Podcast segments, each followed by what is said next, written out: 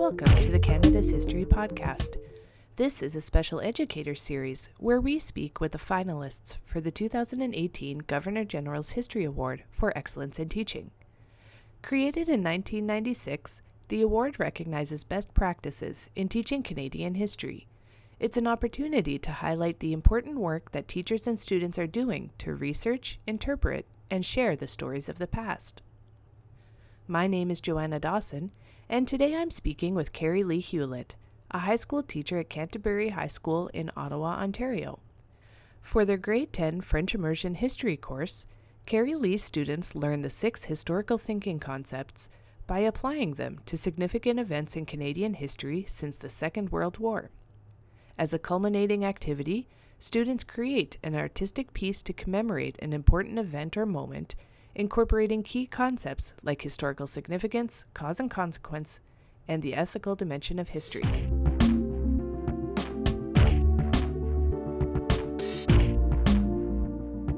Thanks for speaking with me today, Carrie Lee, and congratulations on being a finalist for this year's Governor General's History Award for Excellence in Teaching.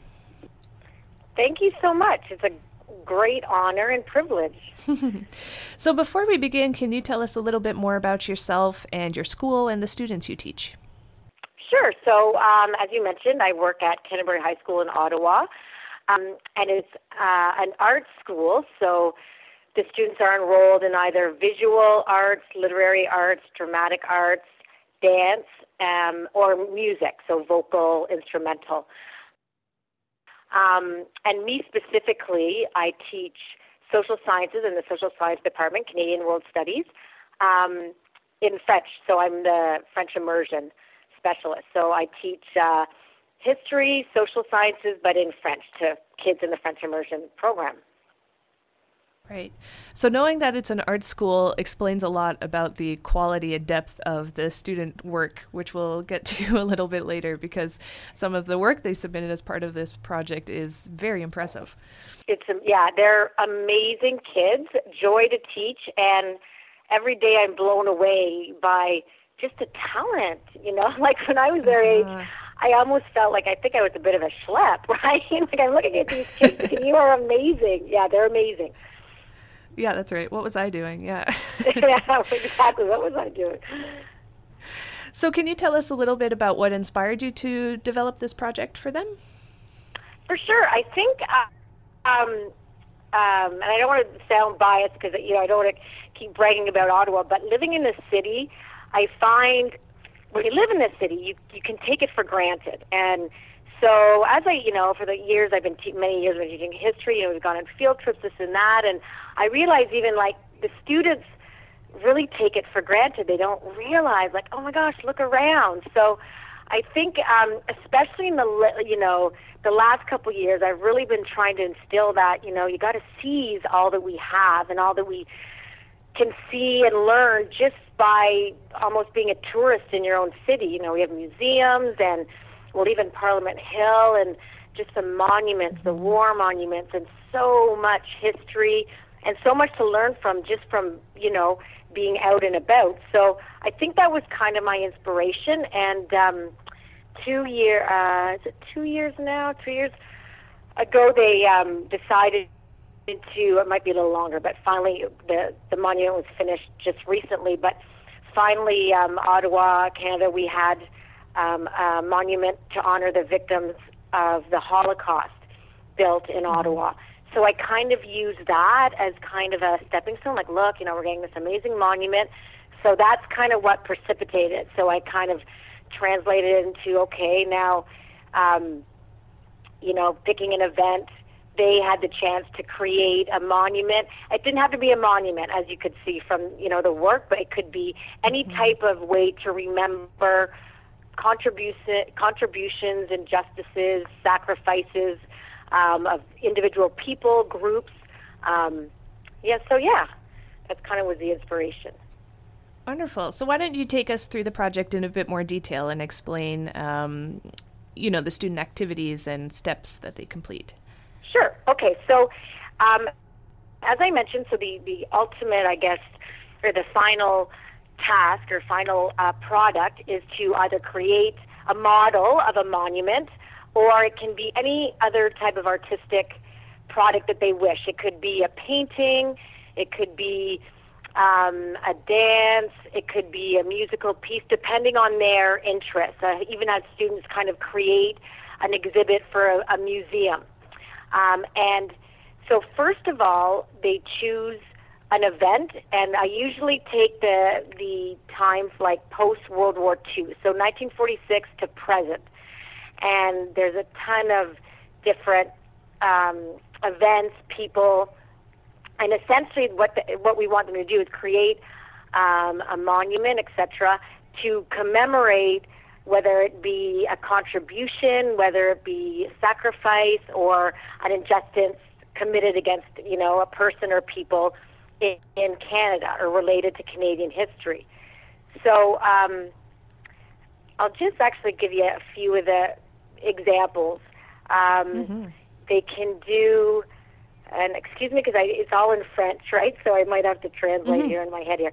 But you know, some of you know the typical ones: Tommy Douglas, of course, um, and you know, le début du programme de soins de santé universelle, um, and Lester B. Pearson and the Suez, the, the Nobel Peace Prize for his contribution to um, ending or res- helping to resolve the Suez crisis, and uh, Char- Chanie Wenjack, so residential schools, um, the 60s scoop, Korean War, um, and then some neat ones that, you know, the kids that are, you know, we kind of just, last couple of years, I kind of tease out these like little known um, events like Africville in um, Nova Scotia that was a mm-hmm. predominantly black community and the city of Halifax destroyed it and it was kind of like their little community.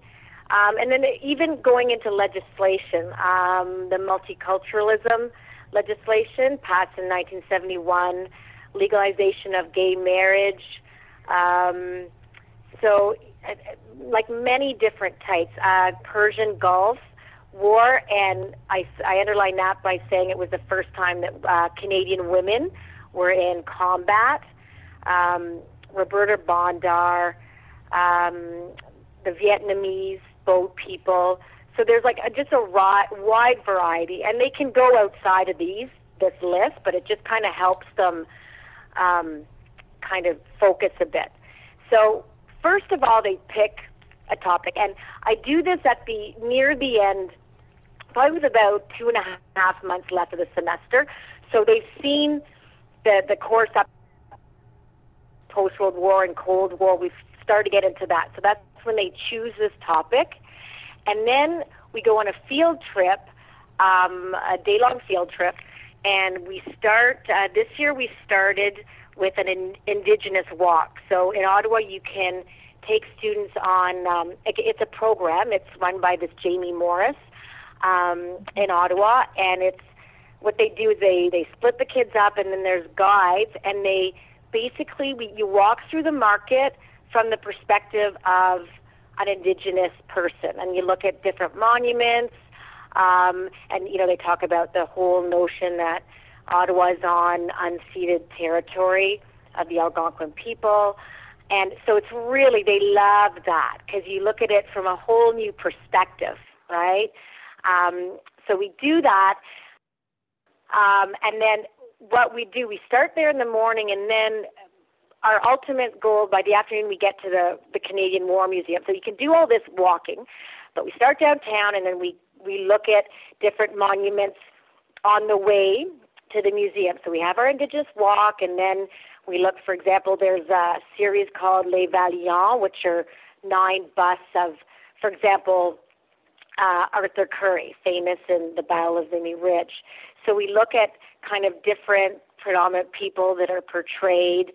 Um, then we go to Parliament Hill. We look at, you know, the monuments there, the famous five, and we kind of learn about or try and look at them that, that we can consider them almost as primary sources and what can we you know gain from that what can we learn just from the monument um, and before like before we go on this field trip we look at in class we talk about symbolism used. Like it will just via just the internet, we'll look at uh, pictures of the mon- the war monument. So, and we kind of research the the architect behind that, the symbols used. So we, as we're kind of downtown and actually looking at these things, we talk about the symbolism, etc.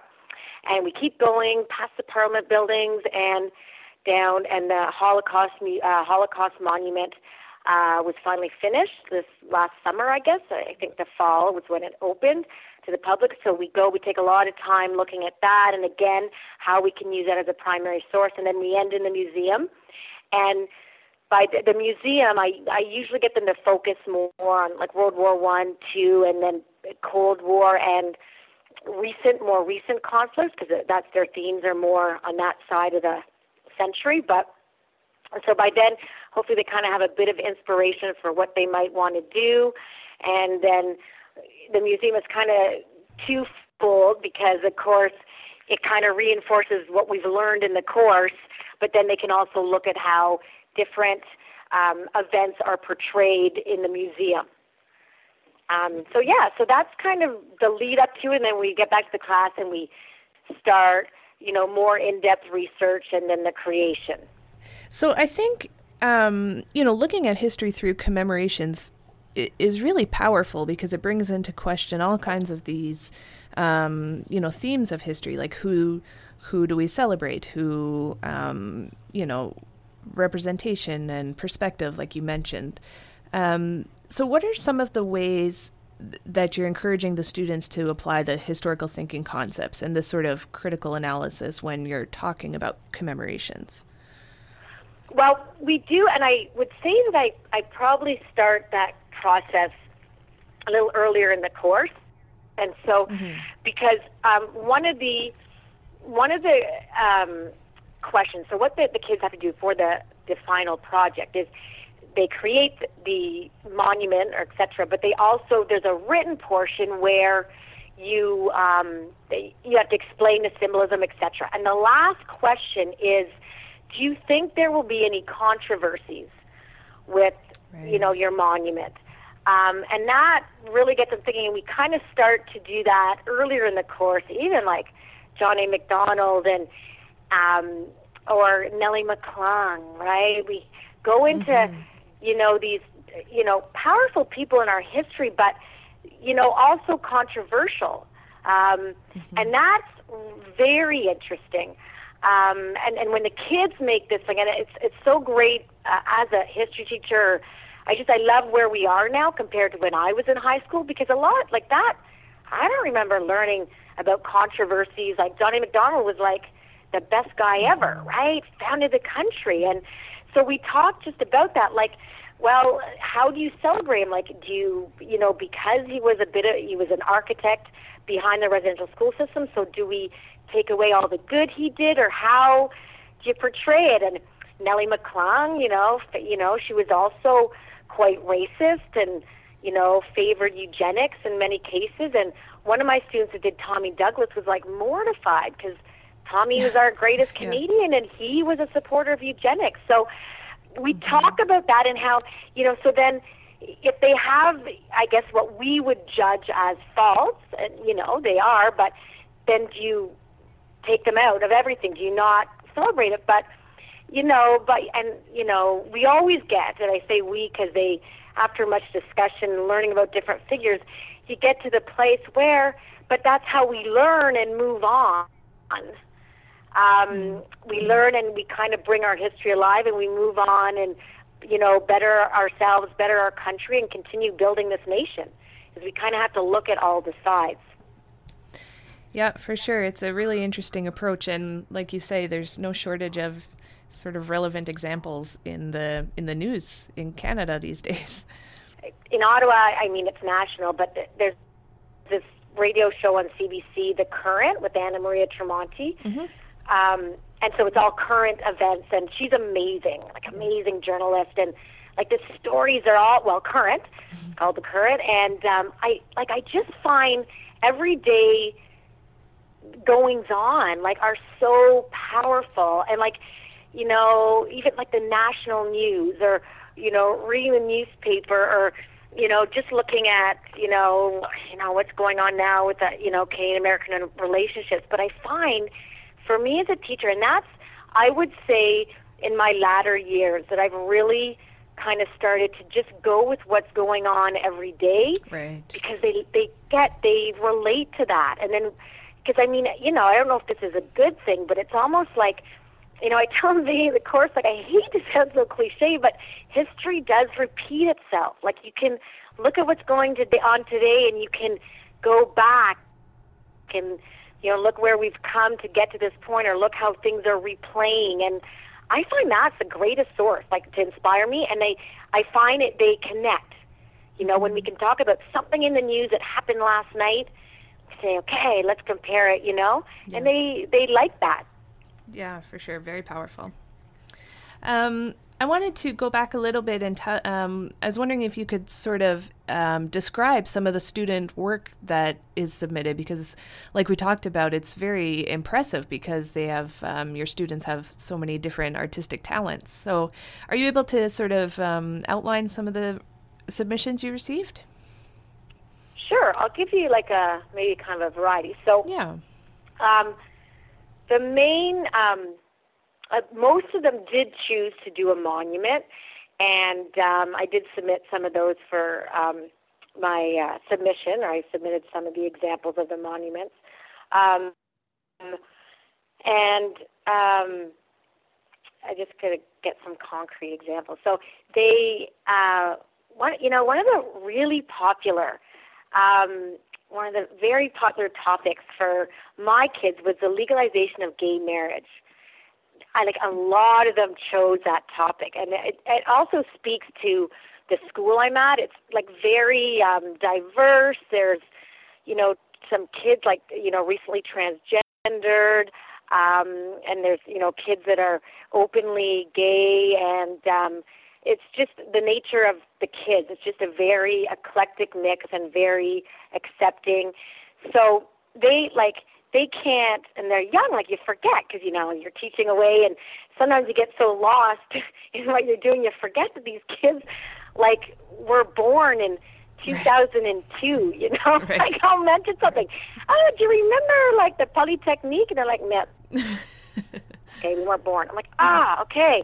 So you know um and so they can't imagine a place where that wouldn't be legal you know mm, so yeah. i got some beautiful monuments um and the one i chose to submit was uh she had created like she took actually with cds pieces of cds that she kind of broke and she created this kind of circle and she lit a candle so it it had the specter like the rainbow colors like it would reflect right mm-hmm. and it, i think it was let love shine anyhow it was beautiful so i got some beautiful monuments, like ideas around that, because that was very a popular choice. Mm-hmm. Um, and then some other great ones. Um, uh, uh, a few kids chose to do in the dance program chose to do dances. I had one for um, the residential school system, um, and one for actually um, Free the Children, mm. the organization Free the Children and they were also beautiful, and they really um, kind of like the symbolism, like the dancers, they, they just choose, like they would explain the reason for their choice of music, and then you know the different, they kind of, and they play it to the class, so they'd kind of break it, like they'd stop it, okay, when this is happening, you know, that's like mm. the door closing, you know. Um, so I did one with residential schools. One girl did the 60s scoop. Um, in the form of a dance. Um, so very powerful. And another girl wrote her own like music piece. Like, oh my gosh, right? and she did it. It was on um, the Vietnamese uh, refugees, and it was beautiful. Like it was. Uh, so again, she explained her choice, and she used like um, Asian. She kind of was inspired by some Asian forms of music and brought that in.